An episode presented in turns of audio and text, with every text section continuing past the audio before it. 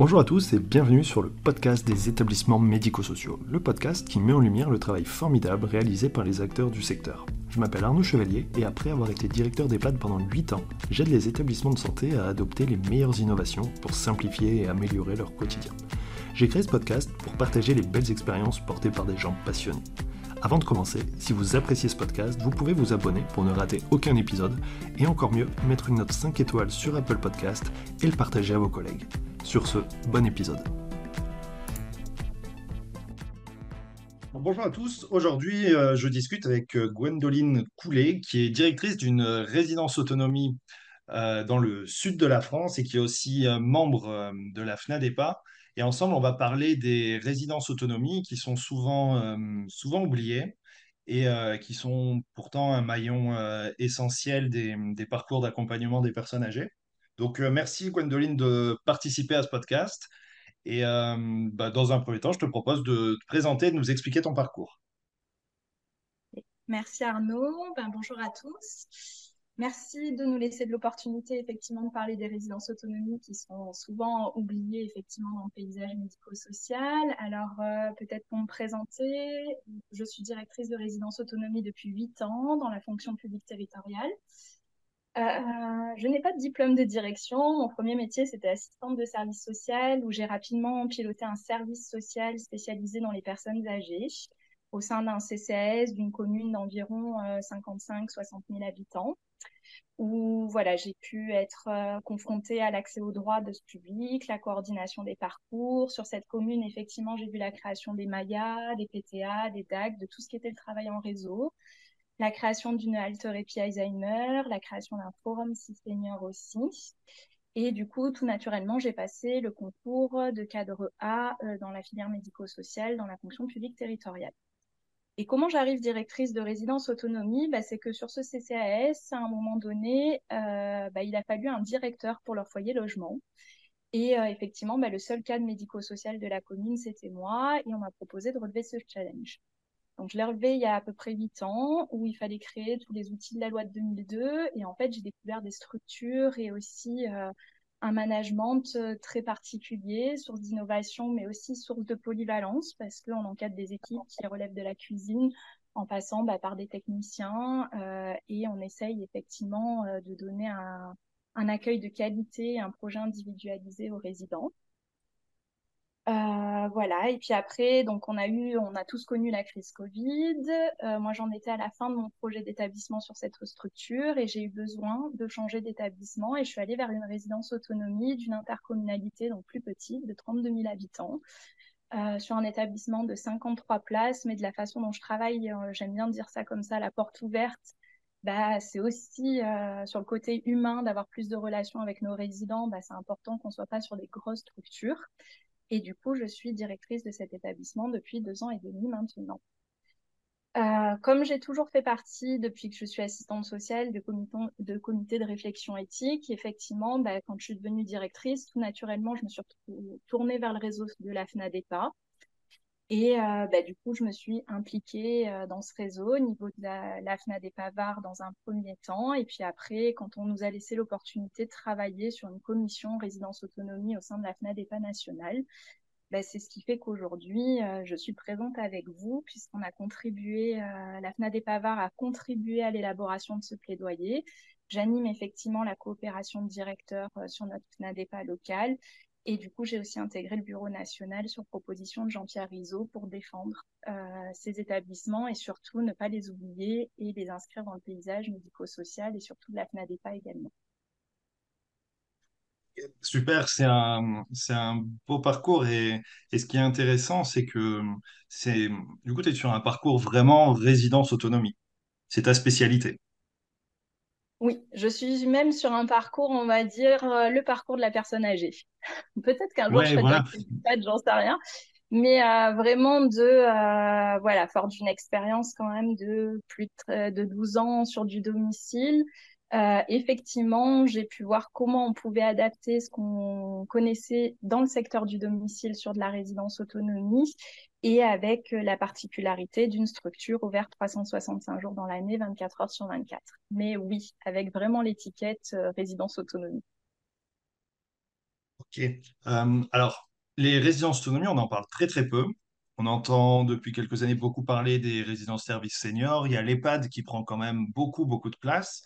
Euh, ma question, c'est comment vont les résidences autonomes? Alors, euh, question pas simple. Comment elles vont? Moi, j'ai envie de te dire que euh, elles vont un petit peu comme tous les établissements médico-sociaux aujourd'hui, euh, vraiment acculés par tout ce qui est inflation et problématiques effectivement de recrutement ou professionnel et de reconnaissance aussi de l'accompagnement de la personne âgée. Donc là, j'ai envie de te le dire, mais ça, je pense que c'est tout le secteur. Hein. Pourquoi on n'arrive pas à se faire connaître? Pourquoi on n'arrive pas à défendre effectivement ou à valoriser toutes les initiatives autour des parcours, des parcours de nos aînés, alors qu'on peut tous se souhaiter d'être aînés un jour? Euh, après, euh, moi, je côtoie beaucoup de directeurs qui y croient, euh, qui croient euh, en l'avenir de ces structures.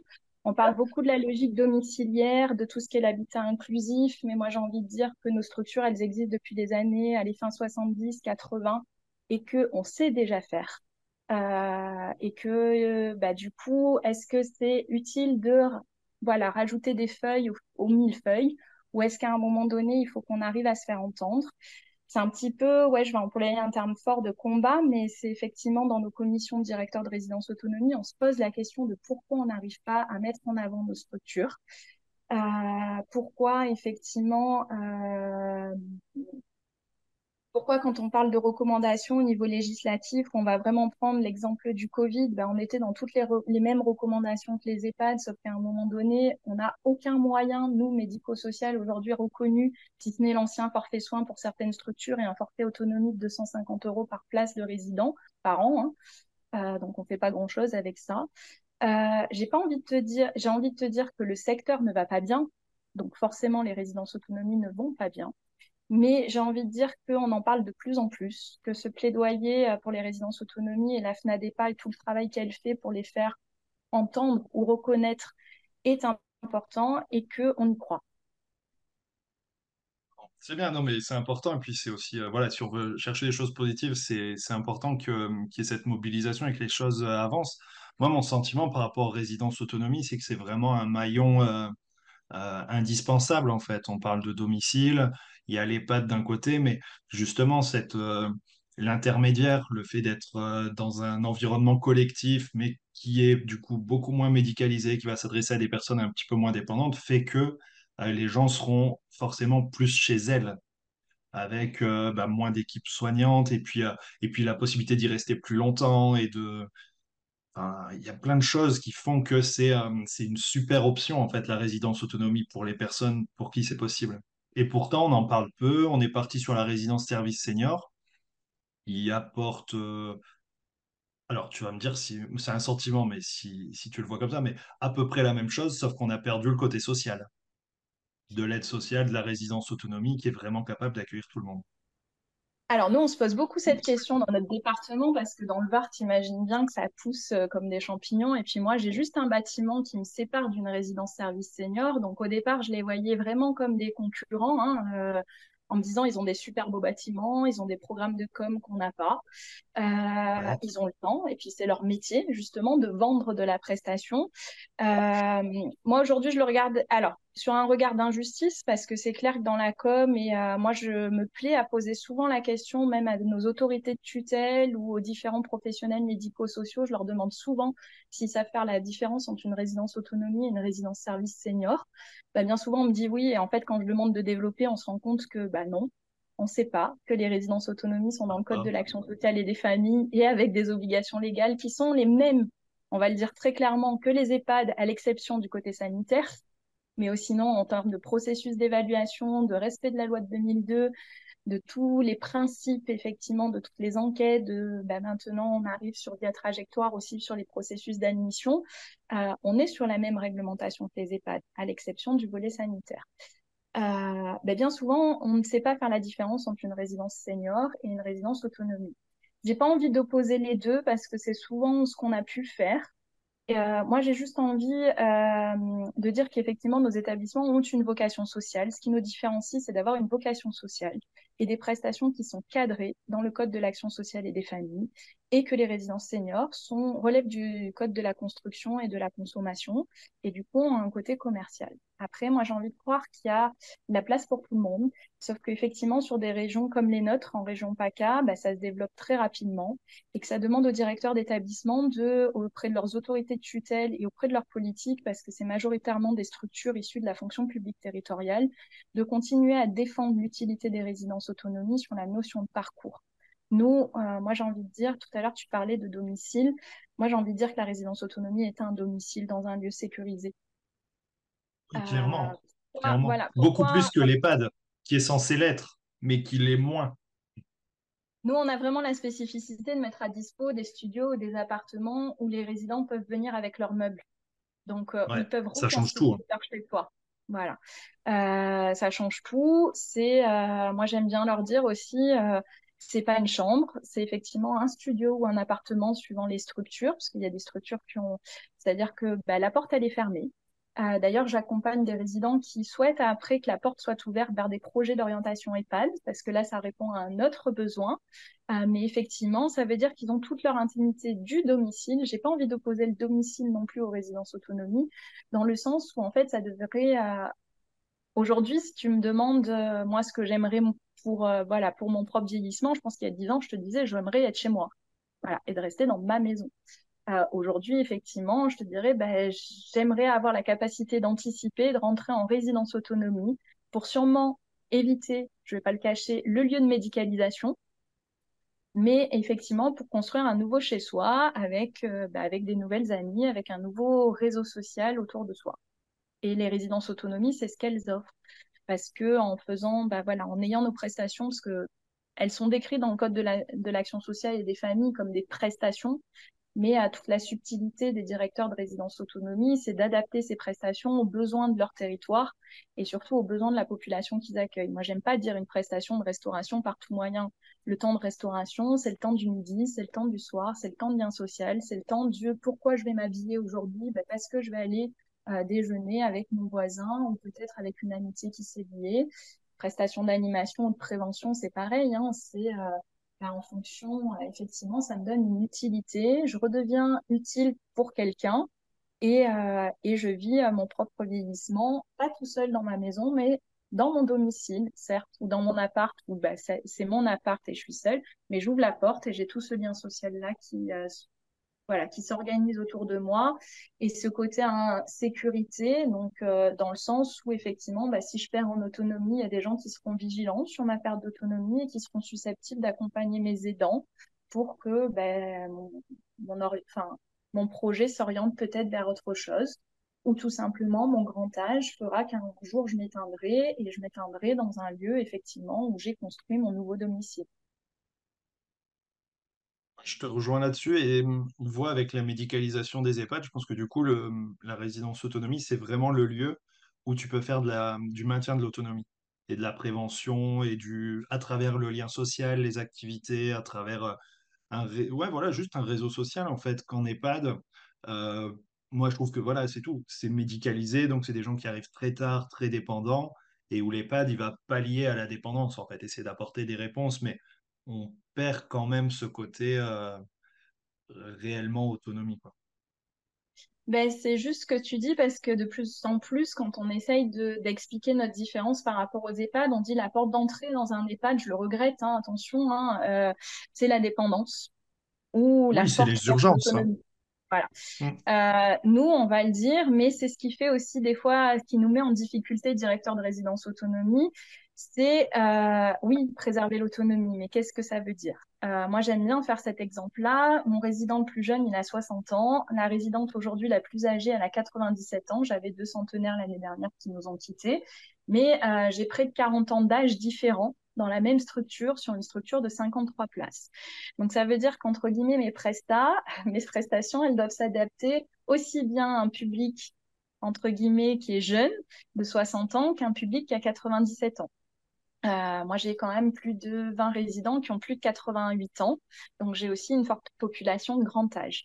Et là, on n'est pas sur les mêmes problématiques. Donc, j'ai même envie de dire qu'on fait de l'intergé sur nos différentes prestations et sur notre lieu de vivre ensemble, parce qu'effectivement, les plus jeunes de 60, 65 ans, peuvent être euh, aussi euh, le nouveau réseau de ceux qui ont 97 ans. Par exemple, j'ai un centre commercial à côté, ben, c'est ceux qui sont plus jeunes, entre guillemets, qui vont chercher des cigarettes, qui vont chercher ben, une boisson pour le résident le plus âgé. Et en même temps, j'ai envie de te dire que sur le maintien de l'autonomie, c'est pas forcément mes, pro mes profils.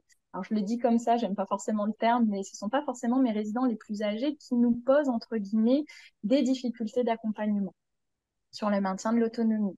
Euh, forcément, si on accueille du public jeune, ça veut dire que ben, il y a eu un parcours très fragilisé. Euh, soit un parcours euh, bah, d'hôpital psychiatrique avant, soit un parcours des AD, soit même euh, J'aime bien prendre le projet de Madame M, si tu me le permets, une dame qui arrive sur notre établissement à 62 ans et qui, venait me demander à quelle heure elle devait se lever, qui me demandait à quelle heure et parce que bah il y avait une petite déficience intellectuelle qu'elle avait toujours vécue avec ses parents. Ses parents étant décédés, elle s'est retrouvée seule dans un logement où bah, elle n'avait pas eu l'autonomie d'un adulte c'est-à-dire de bah, ne serait-ce que voilà de savoir à quelle heure je vais me lever, de savoir à quelle heure je vais me laver et euh, du coup, par contre, complètement autonome physiquement, euh, sans aucune problématique de santé. Euh, ben, j'ai même envie de te dire que nos structures sur certains projets peuvent restaurer ou amener des notions d'autonomie qui n'existaient pas avant d'arriver sur notre établissement. on va prendre aussi le projet voilà, de personnes jeunes qui sortent souvent d'établissements, de cliniques, ben, de séjours psy suite à une forte dépression ou un accident de la vie ou bah, avec des revenus modestes, ils ont dû laisser euh, bah, leur appartement parce qu'ils sont restés hospitalisés plus, pendant plus de deux ans et qu'à un moment donné, bah, l'hospitalisation n'est pas une fin en soi, qui sont assez jeunes et qui ne relèvent pas des EHPAD parce que, et qui sont complètement autonomes physiquement et ben du coup, euh, il y a des travailleurs sociaux qui vont les orienter sur nos structures. Et c'est vrai que ça fait des sacrés grands écarts dans les projets de vie sociale parce que ben, il y a 40 ans d'âge et que rien que pour ça, manger tous les midis et tous les soirs ensemble ou faire des animations, bah ça demande quand même une flexibilité au niveau de mes équipes pour pouvoir euh, répondre à tous ces besoins. Et c'est, j'ai aujourd'hui envie de dire, cette particularité qui est absolument pas reconnue ni entendue euh, bah, des pouvoirs politiques et on va dire du néophyte, c'est-à-dire qu'on s'imagine résidence autonomie, bah, les gens sont autonomes. Ouais, mais ça veut dire quoi être autonome euh, Parce que je viens de te démontrer? Ça veut pas dire euh, voilà, je marche et je vais bien et je sais me laver tout seul. Non, mais c'est clair. J'ai j'ai travaillé récemment, j'étais en lien avec une résidence autonomie et je le voyais, c'est le côté où, OK, d'un point de vue médical, les gens sont valides, par contre, ça amène énormément de travail au niveau de l'accompagnement et sur l'aspect vraiment social, en fait, hein. des papiers, des impôts, de, des résidents qui conduisent, mais qui du coup ont toujours un problème avec leur voiture. Et il faut gérer ça. Ils ont, perdu les clés, leur assurance, elle est plus à jour. Ils, se sont pris un poteau, euh, voilà, leur pneu est crevé, qu'est-ce qu'on fait? Et où ils sont vite euh, ben, perdus. Et, euh, et, au niveau de l'équipe, c'est voilà, c'est un accompagnement qui est, qui est pas réellement médical, mais qui est dans, c'est vraiment l'accompagnement social en fait. Ouais, ou l'accompagnement du quotidien. Voilà, l'accompagnement, j'aime bien dire du quotidien. C'est-à-dire, euh, tu sais, une de nos plus grandes tâches, je pense que c'est de réinitialiser les téléphones ou de. Alors maintenant, on a des stratégies, hein, on note tous les codes PUC de nos résidents, mais euh, voilà, ou de, enfin voilà, d'être la lecture d'un courrier, d'être euh, les yeux pour certains voilà, où bah, j'ai envie de te dire qu'aujourd'hui, il y a tout ce qui est la dématérialisation des rendez-vous médicaux, tout ça, et que moi, j'ai vraiment envie de dire hein, que la résidente qui a 97 ans, elle communique avec moi par mail de sa chambre.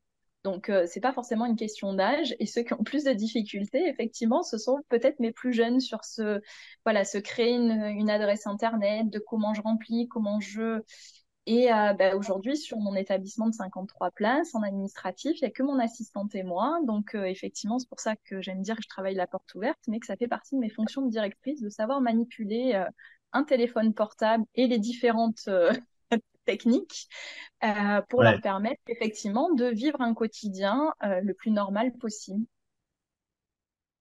Non, c'est clair. Et là où, si on revient sur l'aspect on va dire un peu macro, c'est pas santé publique, mais presque, c'est-à-dire que réellement, c'est un, un maillon de la chaîne qui est indispensable pour accompagner correctement, dignement, toute une partie de, de population, de personnes qui, euh, qui ont ce besoin spécifique-là, qui n'ont pas besoin d'EHPAD, qui ne peuvent pas rester seules chez elles et, euh, et qui ont besoin. Et euh, alors, du coup, pour aller sur, le, du coup, sur notre sujet, est-ce que tu peux nous en dire plus sur le, plaidoyer, sur la commission à laquelle tu as participé En gros, comment, qu'est-ce qu'il faut qu'on fasse pour, pour soutenir, pour améliorer les résidences autonomiques? Ok. Euh, alors, je vais me faire écho d'un travail de 15 directeurs, parce que, en fait, euh, si je me trompe pas, la FNADEPA, bah, justement, fort des premiers confinements du Covid, s'est rendu compte qu'il y avait une forte demande des directeurs de résidence autonomie, parce qu'à un moment donné, on s'est retrouvé à appliquer les mêmes dispositifs qu'en EHPAD sans avoir le côté euh, sanitaire. Hein. Enfin, moi, je me rappelle d'une recommandation de créer un couloir spécifique au Covid alors que les gens étaient chez eux.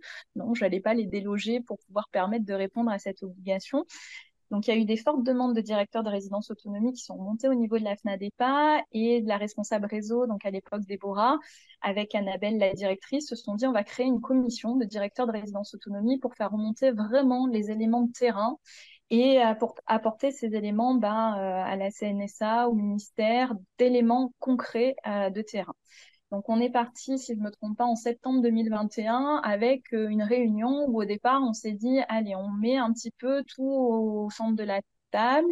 Euh, on était une quinzaine de directeurs euh, suffisamment représentants de la France. Il faut savoir que les résidences autonomie, c'est un, chantier aussi très compliqué parce qu'elles sont toutes empreintes de leur propre histoire territoriale. Il ne faut pas oublier que les foyers logements, à l'époque, ils ont été créés par des projets de territoire par des élus qui voulaient des maisons de retraite non médicalisées sur leur, enfin, sur leur commune et euh, qui les ont tous créés ben, sans forcément avoir de réglementation. Donc, euh, tu peux avoir des établissements où il n'y aura que l'hébergement et depuis la loi ASV, ont dû se mettre en place sur d'autres prestations.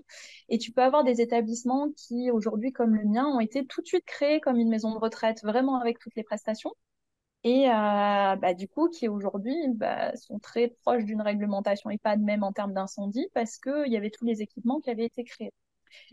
Donc en fait, quand on s'est mis autour de la table, on s'est dit waouh, le chantier est super vaste parce que même sur un territoire avec euh, les mêmes euh, tutelles, on fonctionne tous de façon différente. Nous, pour la FNAD et Pavard, c'est un an de travail 30 résidences autonomie, de bien apprendre à se connaître, de recenser, ben ouais, toi, tu as ce positionnement, mais attention, tu n'as pas ta prestation de restauration à 365 jours dans l'année. Toi, tu as tant de personnel, mais effectivement, tu as surtout en interne. Toi, tu as moins de personnel, mais parce que tu délègues en externe. Donc, ça a demandé quand même un chantier très vaste. Alors, t'imagines à l'échelle nationale ce que ça a pu demander. Par contre, on s'est tous retrouvés sur des questions communes, qui étaient euh, nos établissements ne sont pas connus la polyvalence des directeurs n'est pas reconnue par les autorités de tutelle. Euh, et elles sont des fois pas connues par nos propres euh, élus. Hein. Enfin voilà, je vais pas parler euh, au niveau national, je vais vraiment parler aussi au niveau local. la loi SV, la reconnaissance, bah, la transformation entre guillemets de foyer logement en résidence autonomie n'est pas connue de tout le monde. Et on est arrivé avec des sujets, bah ouais, en fait, où en parallèle des, de ce qui est sorti sur l'habitat inclusif, sur le domicile intermédiaire, en se disant, mais en fait, ça existe déjà, puisque c'est nous. enfin, je vais dire comme ça, mais on sait faire. Donc, euh, comment on peut travailler pour effectivement donner un outil au pouvoir public et aux directeurs de résidence autonomie, parce que c'est aussi un outil pour les directeurs de résidence autonomie, de faire reconnaître nos structures et de proposer des mesures qui sont pas forcément, qui demandent pas forcément euh, beaucoup de moyens, qui demandent juste de reconnaître nos établissements. Voilà. Après, on parlera effectivement du courage qu'il faut pour une loi grand âge, mais déjà de ne pas nous oublier dans les prérogatives où euh, on s'est aperçu, bah, par exemple, quand la loi elle est passée, sur ne serait-ce que la déduction des impôts, bah, il y a un vide juridique, on ne sait pas. Voilà, est-ce que nos établissements sont déductibles des impôts ou pas? Le service juridique te dira non, sauf que moi j'ai des directeurs qui le font, donc euh, suivant les centres des impôts, et une espèce aussi de créer une équité à l'échelle du territoire sur cette reconnaissance-là. Et bah, du coup, bah, forcément, on était dans défendre nos établissements. Bah, c'est l'idée d'un plaidoyer qui est arrivé.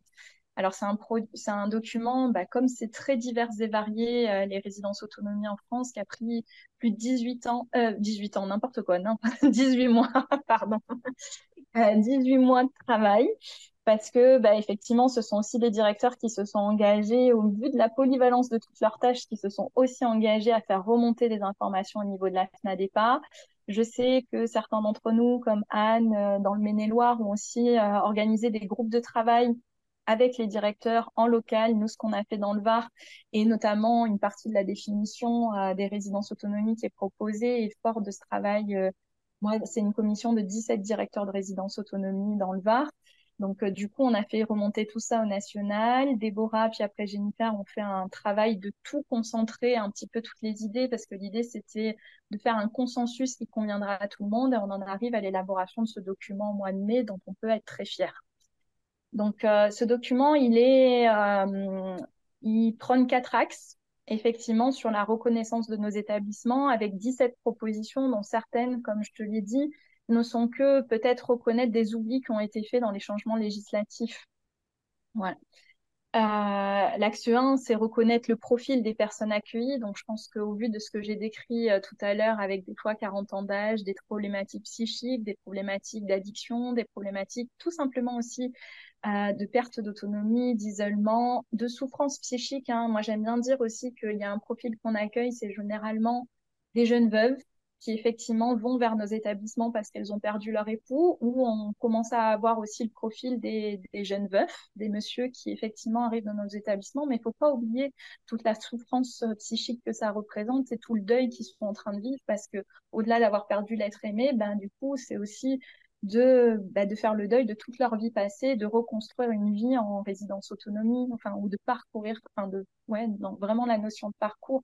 Et cette souffrance psychique, euh, c'est pas des psychologues qui l'accueillent sur la résidence autonomie, ce sont nos agents polyvalents de restauration, notre animateur, notre agent d'accueil, ou même la direction qui accueille ça et qui n'est pas forcément formé. Alors, ça ne veut pas dire qu'on ne veut pas se former, c'est toujours pareil, hein, c'est d'avoir la reconnaissance de ces métiers et, de la polyvalence. Moi, je sais que j'ai fait le choix euh, qui n'est pas forcément partagé par tous les directeurs, mais de mettre que la mission première de tout agent sur mon établissement, c'est de favoriser le lien social même quand on est cuisinier, entre guillemets, enfermé dans sa cuisine, sa mission première, c'est de favoriser le lien social. Parce que ce qu'il va y avoir dans l'assiette, bah, si c'est pas bon, effectivement, ça va dégager des discussions à table. Et si c'est très bon, ça va faire que renforcer le travail de la direction et euh, de montrer aussi tout l'attachement euh, où un cuisinier, bah, il soit s'adapter euh, en commission menu aux recommandations que font les résidents et aux besoins que font les résidents, enfin, ou qu'expriment les résidents. Donc le premier axe, il est vraiment sur reconnaître le profil des publics qu'on accueille et euh, effectivement, voilà, recruter ou former le personnel, mais c'est déjà reconnaître effectivement la polyvalence de, ce, de ces professionnels-là. Et j'aime bien te dire, ben, par exemple, euh, comme la prime, euh, comme les primes grand âge, hein, ou alors je vais pas avoir le nom là tout de suite, pourtant elle fait forcément débat, mais ben, les personnels des résidences autonomies ne l'ont pas eu. Alors que au quotidien de la même façon.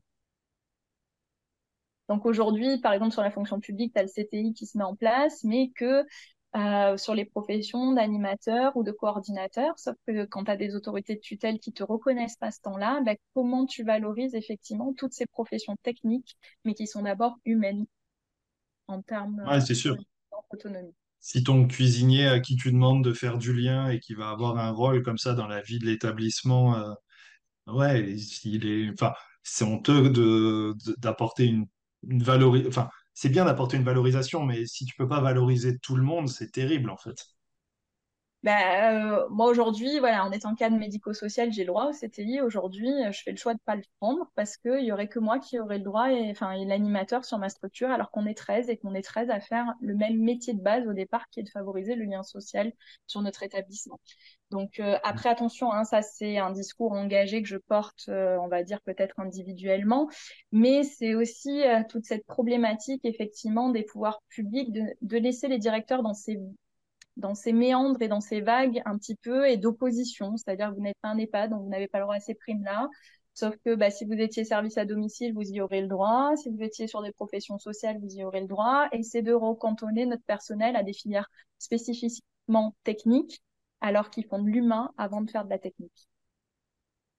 Et que la technique, c'est un moyen pour faire de l'humain correctement.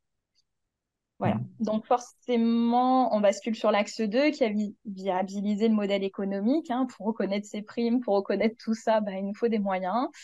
Euh, donc aujourd'hui, effectivement, tu as des recommandations comme élargir le montant du forfait autonomie. Moi, j'aime bien dire que l'habitat intermédiaire, je crois, alors ça fait de ma part, mais c'est 3 000 euros par place, entre guillemets. Nous, euh, en tout cas, sur euh, le département où je suis, c'est 250 euros par place et par an. Euh, donc, qu'est-ce que tu fais avec ça? C'est même pas un quart du financement de ton temps d'animateur sur ton établissement. Donc, euh, heureusement que les résidences autonomie ont leurs propres ressources internes, entre guillemets, ou leur propre stratégie, hein, on va dire ça comme ça, pour pouvoir euh, favoriser ce temps-là. Et effectivement, bah, moi, c'est ce que je te disais, bah, le cuisinier, quand il finit à 14 heures, bah, s'il lui reste une demi-heure, il va aller en salle d'animation, il va discuter des repas avec les résidents. Mais ça, c'est des, des choses que tu as inscrites dans ton projet d'établissement et que tu portes. Voilà. Euh, Qu'est-ce qu'on disait? Voilà, c'était rouvrir le forfait soins aussi aux résidences autonomie. Euh, alors moi, dans le département où je suis, c'est un forfait qui n'a jamais été créé. Euh, je pense qu'il faudrait, enfin, on pense hein, au niveau de cette commission qu'il faudrait changer la dénomination justement pour ne pas confondre et pour ne pas glisser sur le modèle EHPAD, parce qu'il n'est pas question d'avoir euh, des infirmiers. La richesse d'une résidence autonomie aussi, c'est qu'on est dans le cadre des dispositifs du domicile, c'est-à-dire que le résident a le propre choix et le libre choix de ses praticiens, mais qui complexifie le travail euh, sur de la résidence autonomie. Moi, j'aime bien dire aussi, moi, je travaille avec neuf médecins libéraux, sept cabinets infirmiers, un SIAD. Donc, en termes de coordination, on ne peut pas, on ne peut plus nous dire aujourd'hui qu'on ne fait pas de la coordination médico-sociale. C'est pas possible. Et ça devient vraiment, moi, si tu veux, ça me fait vraiment très mal aux oreilles et c'est ce qui me met en colère. C'est-à-dire qu'à un moment donné, nous sommes des lieux de coordination du maintien à domicile puisque nos résidents euh, comme on l'a démontré avant, ont des critères de fragilité qu'il faut pouvoir pour pouvoir correctement les accompagner, pouvoir coordonner. Donc, euh, et pour tout ça, effectivement. Oh, je bah, rebondis là-dessus. Comment? Je rebondis là-dessus. Ton le forfait soins, qu'est-ce qui qu'est-ce qui permettrait de faire en plus? Alors, nous, on voudrait le requalifier. Je crois que c'est un forfait à l'accompagnement. Alors, je ne le connais pas par cœur, le plaidoyer, pourtant, là, bien rédigé, pardon, un forfait d'accompagnement aux besoins spécifiques. Euh, ça peut être, je vais vraiment prendre l'exemple parce qu'on a ces grosses problématiques sur la gestion du médicament dans nos établissements. Alors attention, il y a certains établissements où euh, directement la pharmacie va livrer, mais tu vas avoir, parce que tu travailles bien avec les professionnels médico-sociaux, des raccourcis qui vont être pris où euh, ben, les boîtes de médicaments, elles vont être déposées sur le bureau de l'assistante de direction, où on va croiser un agent et on va lui dire, ah, bah, tu peux l'apporter ou ça va être des médecins libéraux qui vont nous dire bah, vous pouvez faxer cette ordonnance ou vous pouvez trouver un rendez-vous chez un spécialiste. Euh, ça va être aussi, bah, oui, c'est bien beau de trouver un rendez-vous chez un spécialiste, mais derrière, euh, comment le résident y va? Donc, soit il a son réseau familial qu'on peut actionner, euh, soit effectivement, bah, comment on trouve une ambulance, comment on trouve le bon transport, comment on les fait accéder à leurs droits, type euh, chèque sortir plus, des caisses de retraite complémentaires et toutes ces démarches qui font que bah, le résident, au départ, il dit Ah non, c'est trop compliqué, j'y vais pas. Et après, tu as une crise d'urgence dentaire, par exemple. Euh, ça va être aussi de travailler tout ce qui est le réseau avec les professionnels médico-sociaux. Parce que nous, aujourd'hui, euh, sur notre établissement, on a de la chance parce qu'on arrive encore à avoir des médecins traitants qui nous prennent nos nouveaux résidents. Mais euh, moi, j'ai enfin, j'ai envie de te dire, et de toute façon, les médecins me le confirmaient comme ça, c'est parce qu'on travaille en coordination. Ou sinon, ils ne prendraient pas de nouveaux patients ou de nouveaux résidents. Ou on connaît suffisamment les cabinets d'infirmiers libéraux pour savoir que si on va avoir, entre guillemets, un profil d'une dame qui a besoin d'être rassurée sur ses médicaments, on va aller vers tel va leur proposer une liste, ça c'est sûr. Mais euh, aujourd'hui, j'aime pas le dire comme ça, mais on sait aussi que c'est les cabinets de libéraux qui choisissent entre guillemets leurs patients parce qu'ils sont tellement acculés eux aussi mais si j'ai un profil psy, je vais plus aller vers telle infirmière. Si j'ai un profil addicto, je vais plus aller vers tel profil aussi euh, euh, d'IDE euh, ou tout le travail qu'on met en place avec le CMP. Et aujourd'hui, c'est vrai qu'on manque de personnel là-dessus et que c'est bien souvent bah, l'assistante de direction ou le directeur qui fait ce travail-là. Euh, sauf que du coup, bah, pendant qu'il fait ce travail-là, il fait pas son travail, entre guillemets, j'aime pas le terme, mais il est, il est, réel aussi. Non, mais il compense, il doit, il doit meubler. Et c'est vrai que du coup, c'est au dépend d'autres choses. Et, et, et, voilà, et c'est cette notion de coordination qui est, qui est très cohérente. Oui, et au niveau des organismes de tutelle, on va me répondre, c'est pas votre travail. Ok, peut-être. C'est pas mon travail. Mais mmh. c'est le travail de qui alors? Et moi qui est le résident, la porte ouverte en face de moi, je vais lui dire que c'est pas mon travail et je vais le laisser sans réponse? Euh, du coup, on va se reposer les questions de effectivement notre vocation sociale et euh, de notre vocation de prévenir la perte d'autonomie. Voilà. Mais euh, voilà, où on a aussi l'exemple qui revient, mais qui revient nationalement, de ben, d'un pompier, enfin, des pompiers qu'on fait intervenir sur nos structures après une chute ou des événements graves, et où bah, tu vas voir les pompiers qui tout de suite vont te demander le dossier médical. Sauf que, Mm. effectivement, ok, sauf qu'on n'est pas médicalisé. Euh, oui, mais on fait comment? Et euh, bah, bien souvent, effectivement, bah, tu appelles l'infirmière, mais l'infirmière, elle va te dire, parce que bon, ça devient des, des proches relations dans notre travail, hein, mais elles vont te dire, mais tu le connais mieux que moi, donc vas-y, explique. Enfin voilà, donc on va pas avoir forcément les termes médicalisés. Par contre, on va savoir, euh, prends l'exemple d'une de mes dernières hospi où les pompiers me disent, non, mais le monsieur, il est juste incohérent parce qu'il est âgé. Et là, on dit non, non, on connaît très bien ce monsieur. Pour nous, alors j'en sais rien, je suis pas docteur, mais il y avait une suspicion d'AVC parce qu'il avait des propos vraiment incohérents, des repères spatio-temporels qui étaient perdus, alors que c'est un monsieur que, euh, voilà, la veille, on pouvait discuter euh, des urgences climatiques et de tout ce qui euh, se passait. Donc effectivement, le ou généralement quand on peut appeler aussi les pompiers, c'est parce que mon personnel de restauration me met en alerte.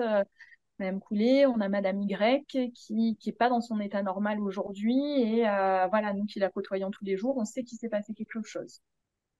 Donc euh, voilà, c'est sur la connaissance. Ce n'est pas du tout pour venir. euh, C'est pour ça que moi j'aime pas forcément le terme soin. C'est pas pour venir faire du soin au titre de ce qui est fait en EHPAD, euh, pas pour prendre la place des libéraux, mais pour répondre peut-être, ne serait-ce que déjà aussi à un besoin d'urgence, parce que bah, quand tu as quelqu'un, ça peut arriver, qui vomit, voilà, et que bah, tu sais que le passage infirmier, il est que le soir, et que la dame, elle a du mal, qu'elle a besoin d'aide pour euh, s'habiller, parce qu'elle a une perte de motricité physique dans ses membres, bah, tu vas la laisser dans son vomi ou tu vas le faire? Mm. Et euh, voilà, c'est clair. ça m'est souvent opposé, c'est pas votre travail. Ben, ok, c'est peut-être pas mon travail, mais c'est le travail de qui? Et est-ce que c'est pas notre rôle juste de citoyen? Mais à ce moment-là, il faudrait pas dépasser, parce que des fois, on nous dépasse là-dessus, hein, en disant, bah oui, euh, non-assistance à personne en danger, ou bah bien sûr, vous n'allez pas la laisser dans son vomi, dans ses matières. Ouais, mais du coup, euh, notre rôle de citoyen, là, il est euh, plus professionnel. Et pourquoi c'est pas reconnu ou pourquoi aujourd'hui c'est pas entendu? Non, mais dans tous les cas, t'es coincé, hein, c'est toujours la même histoire. C'est tu le fais, ça veut dire que t'interfères et puis le secret médical ou machin, les soins, t'es pas soignant. Et en même temps, tu le fais pas, c'est de la maltraitance. Donc, euh, voilà. Et puis, Après, c'est vrai que. Pourtant, je suis d'une profession, pardon, assistante sociale, hein, donc euh, le secret pro par déonto, euh, tu vois. Hmm. Mais euh, quand tu intègres, euh, quand tu arrives dans une structure, enfin moi je l'ai vraiment déconstruit quand je suis arrivée en structure d'hébergement, hein, t'imagines avec mon éthique et ma déonto, euh, tout ce qui circulait en termes d'infos, je me suis dit mon Dieu, mais qu'est-ce que c'est? Euh, bon, t'as appris à pas, à pas écrire dans les dossiers, hein, pour le coup, euh, parce que t'as pas le droit de l'écrire dans les dossiers. Mais euh, bah voilà, quand tu as un résident bah, qui a mal au ventre, euh, il va le dire d'abord à l'agent euh, de restauration, ou c'est d'abord l'agent de restauration qui va s'en rendre compte parce qu'il va pas finir son assiette ou parce qu'il va être écœuré, alors que d'habitude il mange ce plat très volontaire, enfin très volontiers. Et euh, bah, du coup, euh, voilà, c'est à ce personnel, enfin c'est à, à mon personnel qui vont se confier en premier. Et c'est même nous, des fois, qui, moi, je rattrape un médecin l'autre jour et je lui dis, vous a parlé euh, de ses problèmes de ventre? Ah ben non. Ah ben, et quand on va voir le résident, oui, mais là, aujourd'hui, j'avais pas mal. Oui, mais hier, avant-hier, vous aviez mal? Et je suis sûre que demain, vous allez me dire que vous avez encore mal. Sauf que le médecin, il s'est déplacé. Donc, en termes de, de communication et d'information, ce sont, ben, ce sont des lieux de vie. Hein. Euh, Ils partagent, euh, ben, ils partagent plus de temps avec le personnel qu'avec leur famille. Donc, euh, les premiers avec qui ils vont aller se confier, s'ils sont en confiance. J'ai la chance d'avoir une équipe qui est quand même très proche et à l'écoute des résidents. Euh, ben, on va dire que le, premier problème, c'est euh, voilà, à mes agents de restauration qui vont aller les confier. Non, mais c'est clair. Et c'est vrai que là aussi, où le, le vrai atout des, des établissements, c'est cette notion de coordination et de suivi, qui va être beaucoup plus difficile à domicile quand il n'y a personne. Là, c'est vrai que le fait d'avoir une équipe sur place qui est présente, on évite l'isolement, ça permet de mieux travailler euh, l'autonomie, mais surtout, ouais, ça permet de, de faire ce suivi. Et ça, ça change tout. Exactement, mais du coup, je peux t'en parler parce que c'est mon cœur de métier et c'est le métier que j'ai choisi au départ. Mais euh, moi, je suis souvent sollicitée par des collègues directeurs qui n'ont pas cette formation initiale au départ et qui sont, ben, entre guillemets, dépassés parce qu'ils ont envie de répondre à ce besoin et cette urgence humaine. Mais euh, effectivement, bah, ils l'ont pas appris dans leur cursus, donc ils doivent l'apprendre sur le terrain. Euh, L'autre jour, je discutais avec une collègue qui m'a vraiment touchée, qui a dû apprendre, bah, le résident a voulu faire sa fin de vie d'un cancer en stade terminal, donc il y avait de l'autonomie, mais voilà, où on bascule sur de l'HAD, bah, effectivement, c'est toi qui trouves le résident décédé. Euh, c'est un réel traumatisme pour cette collègue directrice. Au départ, elle n'est pas issue du, du voilà, du parcours médico-social comme moi je peux l'être. Euh, et en même temps, euh, bah, c'est à ce à quoi tout notre personnel est confronté. Donc tout à l'heure, quand on parlait de formation ou de recruter du personnel formé, c'est plus effectivement d'amener ces formations à la réalité de terrain et à la, et à la multitude des choses auxquelles on peut être confronté. Moi, je, j'ai un projet, alors cette résidente, euh, voilà, elle m'a particulièrement touchée, où bah, dans la nuit, enfin, voilà, le médecin m'a dit elle est décédée d'une crise cardiaque, mais elle est décédée par terre, si tu veux, sûrement en allant aux toilettes. Et l'infirmière, bah, elle vient me voir, elle ferme la porte de la chambre et puis elle me dit bah, j'ai pas pu la remettre au lit, elle était trop lourde. Bah, là, sur le moment, je me suis dit bon, bah, ok, je vais vous aider, on va le faire. Et elle me regarde, elle me dit mais vous n'êtes pas formé à ça? Oui, mais en fait, tu te poses pas la question parce que derrière, tu sais que la famille, elle va venir et qu'il est inconcevable pour toi qu'ils trouvent leur mère euh, au sol par terre parce que tout simplement on n'a pas le on n'a pas les professionnels qui la permettent de la recoucher dans le lit et de la présenter dignement euh, à sa famille. Eh ben tu vas le faire. Oui. Et quand je vais parler de, de, de, cette histoire, on va me dire c'est anecdotique, et c'est pas à vous de le faire et on ne pouvait pas vous obliger, certes. Sauf que la directrice qui a annoncé le décès, c'était moi et que j'avais envie que la dame soit présentée euh, le plus décemment possible à sa famille sur le moment euh, voilà. Si effectivement les professionnels euh, et les enfin tous les professionnels qui interviennent en résidence autonomie sont vraiment confrontés à tous les parcours de la vie, mais sans soignant et sans avoir été, euh, en fait, si tu veux, t'es pas forcément préparé. Hein, C'est-à-dire que systématiquement, bah, tu es confronté à chaque histoire de vie, à chaque projet différent, et que ça te demande vraiment une certaine adaptation. Et de ne pas reconnaître ces professions comme des professions vraiment médico-sociales, ou tout simplement parce que bah, il n'y a pas de diplôme de soignant. Attention, hein, je je enfin, j'oppose pas, hein, mais euh, voilà, ou que tu leur reconnaisses pas la prime euh, grand âge, ou que tu reconnaisses pas effectivement les différentes primes qui, euh, c'est la prime Ségur, tu vois, c'est celle-là. voilà, je l'ai oublié. Du coup, parce que j'ai envie de l'oublier, parce que je me dis que ça, c'est une pure injustice effectivement sur les professionnels de résidence autonomie ben, c'est pas nous aider à reconnaître nos professions dans le paysage médico-social. Et en même temps, elles sont tellement utiles. Je vais prendre aussi cet exemple et je pense que ça arrive à des collègues. L'autre jour, j'ai un camion de pompiers qui sonne à mon établissement. Donc, je me dis, bah mince, j'ai appelé personne. Donc, soit c'est un résident, hein, ça peut arriver que les résidents les appellent directement, mais euh, là, j'étais très étonnée. Et en fait, bah, ils avaient récupéré une dame euh, voilà, je pense avec des troubles cognitifs importants dans la rue. Et euh, bah, il venait nous demander de l'aide parce qu'il n'y avait pas de traces physiques et il voulait surtout pas qu'elle aille aux urgences, cette dame. Euh, mais il venait demander de l'aide à la résidence autonomie par rapport à notre réseau, par rapport aux différents professionnels médico-sociaux avec qui on travaille et par rapport à notre connaissance de la personne âgée, de comment lui éviter de passer aux urgences finalement, même d'une personne extérieure. Donc nos établissements peuvent être aussi repérés là-dessus. C'est clair. C'est vraiment la notion d'un maillon indispensable. Euh, alors, pour, euh, pour conclure, qu'est-ce que, quel message on peut passer aux, directeurs de résidence autonomie et aux directrices pour, euh, pour rejoindre, pour pas rester seul, pour participer, pour aussi valoriser tout ce qui est fait? Alors, quel message euh, Bon, ça va être un message militant et pro-FNADEPA, hein, du coup, mais effectivement, moi, j'ai fait partie de plusieurs fédérations et la FNADEPA est la fédération qui, aujourd'hui, euh, milite et fait en sorte de ne jamais oublier les résidences autonomie. Donc, euh, je crois qu'il n'y a pas un discours de Jean-Pierre Rizot ou d'Annabelle, que donc la directrice, que quand elle cite effectivement les EHPAD, le secteur du domicile, elle ne cite pas les résidences autonomie. moi, j'ai envie de dire que la force des résidences autonomie et des directeurs, c'est de travailler en réseau. Euh, parce que effectivement, quand il y a la polyvalence euh, moi, j'aime bien dire que j'invente rien. Je m'appuie sur les expériences de mes collègues et sur le partage avec mes collègues qui font que ah ben toi tu as testé ça ou là par exemple on a notre BP 2024 tu l'as bien compris que moi j'étais pas gestionnaire à la base ben, effectivement je vais m'appuyer sur mes collègues qui ont euh, cette formation euh, financière sur euh, ben, m'aider à mieux dormir la nuit parce que je serai probablement déficitaire cette année parce qu'au vu de l'inflation à un moment donné on fait pas de miracle et on n'a pas envie de baisser la qualité des prestations qu'on rend aux résidents c'est vraiment de s'ouvrir sur un travail en réseau et c'est ce qui va faire aussi en sorte qu'on sera je vais envie de le dire comme ça, plus fort au niveau des autorités de tutelle. Nous, on le voit au niveau de la FNAD et PAVAR.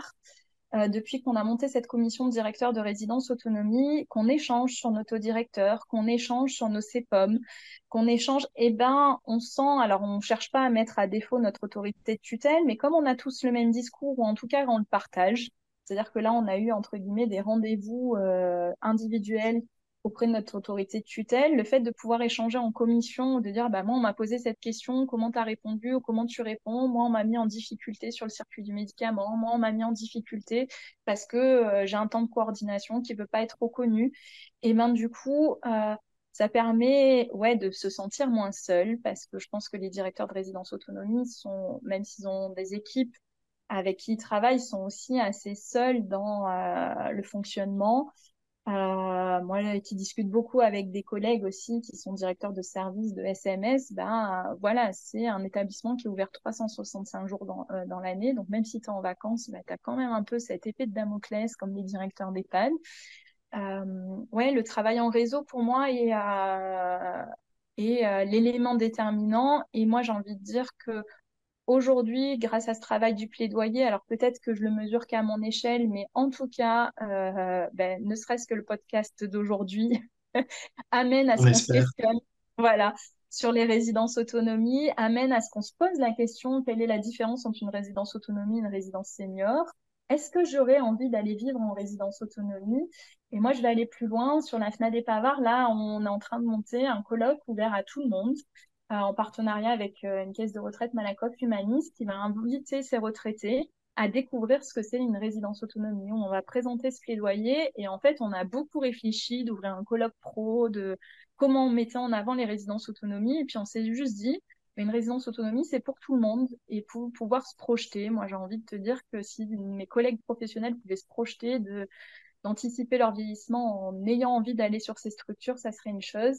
Et peut-être pour conclure, ce que j'ai oublié de te dire pendant ce podcast, c'est aussi des structures bien ouvertes sur l'extérieur. Là, on est en pleine canicule. Et euh, on est beaucoup de collègues et je pense que c'est fait à l'échelle nationale parce que sur LinkedIn, j'ai vu qu'il y avait des directeurs qui communiquaient là-dessus aussi.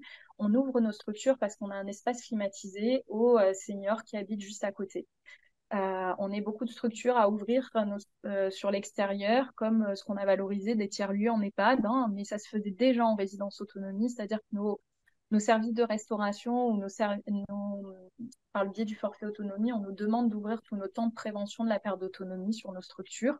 Et là, ça se confirme de plus en plus pendant la période caniculaire, parce que nous, dans le Var, effectivement, bah, c'est comme ça aussi qu'on arrive à amener des nouveaux seniors sur nos établissements. Et je te dis que le projet il est formidable quand il est venu d'abord en personne extérieure et qu'après, tu as envie de confirmer ton projet et de bah, solliciter la direction en disant bah, ça y est, je suis prêt, là, c'est le projet d'un monsieur.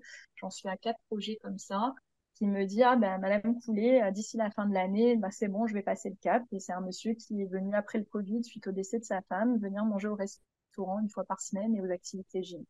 Et euh, si j'avais envie de conclure, euh, voilà, c'est vraiment des projets ouverts sur l'extérieur et les directeurs bah, doivent prendre le temps de cette ouverture. Parce que j'ai souvent des collègues qui me disent Ouais, mais venir sur une réunion de réseau, c'est compliqué de prendre ce temps-là. Après, tu fais le choix de le prendre ce temps-là. Et puis derrière, quand tu t'aperçois que tu gagnes du temps parce que tu as ton collègue qui a fait le plan bleu et qui va te le donner, que tu as juste à l'adapter avec les éléments de ta structure, quand tu as un collègue qui a euh, fait ses protocoles d'hygiène, bah, qui va te les partager. Nous, c'est ce qu'on essaye d'initier entre nos, 17, nos 17 directeurs du VAR ben, finalement, tu gagnes vraiment du temps euh, sur le travail et tu ne peux que améliorer finalement les pratiques. Alors, c'est cool. C'est bien. On finit sur une note positive. Et c'est vrai que c'est vrai qu'il faut vraiment, voilà, c'est défendre, mais défendre, c'est pas le bon terme, mais c'est soutenir les résidences autonomie parce que, encore une fois, je pense que c'est un maillon indispensable, un peu parfois laissés de côté parce que. Mais c'est la même problématique que les EHPAD, je pense, mais en pire parce que moins d'équipes, moins de moyens. Donc déjà, les EHPAD sont repliés un peu sur eux-mêmes en train d'essayer de faire de leur mieux. Et pour les résidences autonomie, c'est encore plus parce que, comme tu l'as dit, le directeur, la directrice se retrouvent dans un rôle encore plus polyvalent à devoir tout gérer de A à Z. Et, euh, voilà, ça en fait, je pense, quelque chose de passionnant, mais c'est vrai qu'à un moment, il faut aussi pouvoir bah, aider, soutenir, parce que la réponse euh, aux besoins des personnes est super importante. Exactement. Voilà. Après, voilà, il y a tout ce qui est lié à la problématique. J'ai pas envie d'avoir un discours idéaliste hein, que mes collègues ne croient pas. Mais euh, voilà, moi j'ai envie d'y croire parce que pour moi, c'est en tout cas dans la structure dans laquelle j'aimerais vieillir et que j'aimerais me projeter et que j'aimerais que la plupart des personnes puissent se projeter effectivement aussi. Euh, avec ou pas une, de basculer effectivement sur une structure médicalisée, mais ça n'empêche pas qu'aujourd'hui on a une réelle problématique de la reconnaissance du grand âge et de cette inflation qui est en train de nous, euh, de nous couper tout cet oxygène malgré toutes les bonnes énergies qu'on pourrait avoir. j'ai encore eu un directeur la semaine dernière qui me dit mais ouais mais on va pas faire de miracle. Ouais, je sais, mais on va tous accepter à un moment donné d'être déficitaires. C'est peut-être ce qu'il va falloir qu'on fasse. Euh, qu'on va peut-être devoir accepter effectivement que nos politiques nous disent bah, on va enlever la résidence autonomie parce qu'il y a suffisamment de résidences seniors sur notre territoire et que nous, ça coûte trop cher au niveau euh, communal de soutenir vos établissements. Mais ça, j'ai envie de te dire que c'est pas forcément de la responsabilité des directeurs. Enfin, c'est pas de la responsabilité des directeurs, c'est de la responsabilité de la France et de ce qu'elle a envie pour son vieillissement très, très idéaliste comme discours, hein, mais, euh, mais j'ai envie de te dire, euh, il y a des problématiques qui sont les nôtres et dont on est responsable. Donc la vie quotidienne sur nos établissements, ça oui, on en est responsable. Il y a des problématiques qui sont de l'ordre de euh, où il faut qu'on laisse aussi et de pouvoir la partager entre directeurs. Effectivement, bah, tout de suite, est un petit peu plus fort au niveau des autorités de tutelle parce qu'on a tous le même discours et que à un moment donné, quand on est 17 directeurs à dire la même chose et que c'est pas entendu, tu te dis, bah, c'est pas moi qui ai un problème pour faire reconnaître mon établissement et euh, mes équipes. Le problème, il vient peut-être d'ailleurs. Oui, puis qu'au moins il y a un message et un retour. Parce que c'est ça aussi, tu vois, des... s'il n'y a pas de retour, c'est sûr que ça avancera pas. Ça. Voilà, et ben merci Gwendoline pour euh, toutes ces pour toutes ces infos, pour aussi le ton témoignage et puis bah, à bientôt. Ouais, merci. Merci d'avoir écouté l'épisode jusqu'au bout, j'espère que le sujet vous a plu et qu'il vous inspirera. Pour m'aider à faire connaître le podcast, abonnez-vous sur votre plateforme d'écoute préférée ou notez-le et partagez-le sur vos réseaux sociaux. N'hésitez pas à me contacter sur LinkedIn pour toute remarque ou proposition de sujet. Bonne journée et à bientôt sur le podcast des établissements médico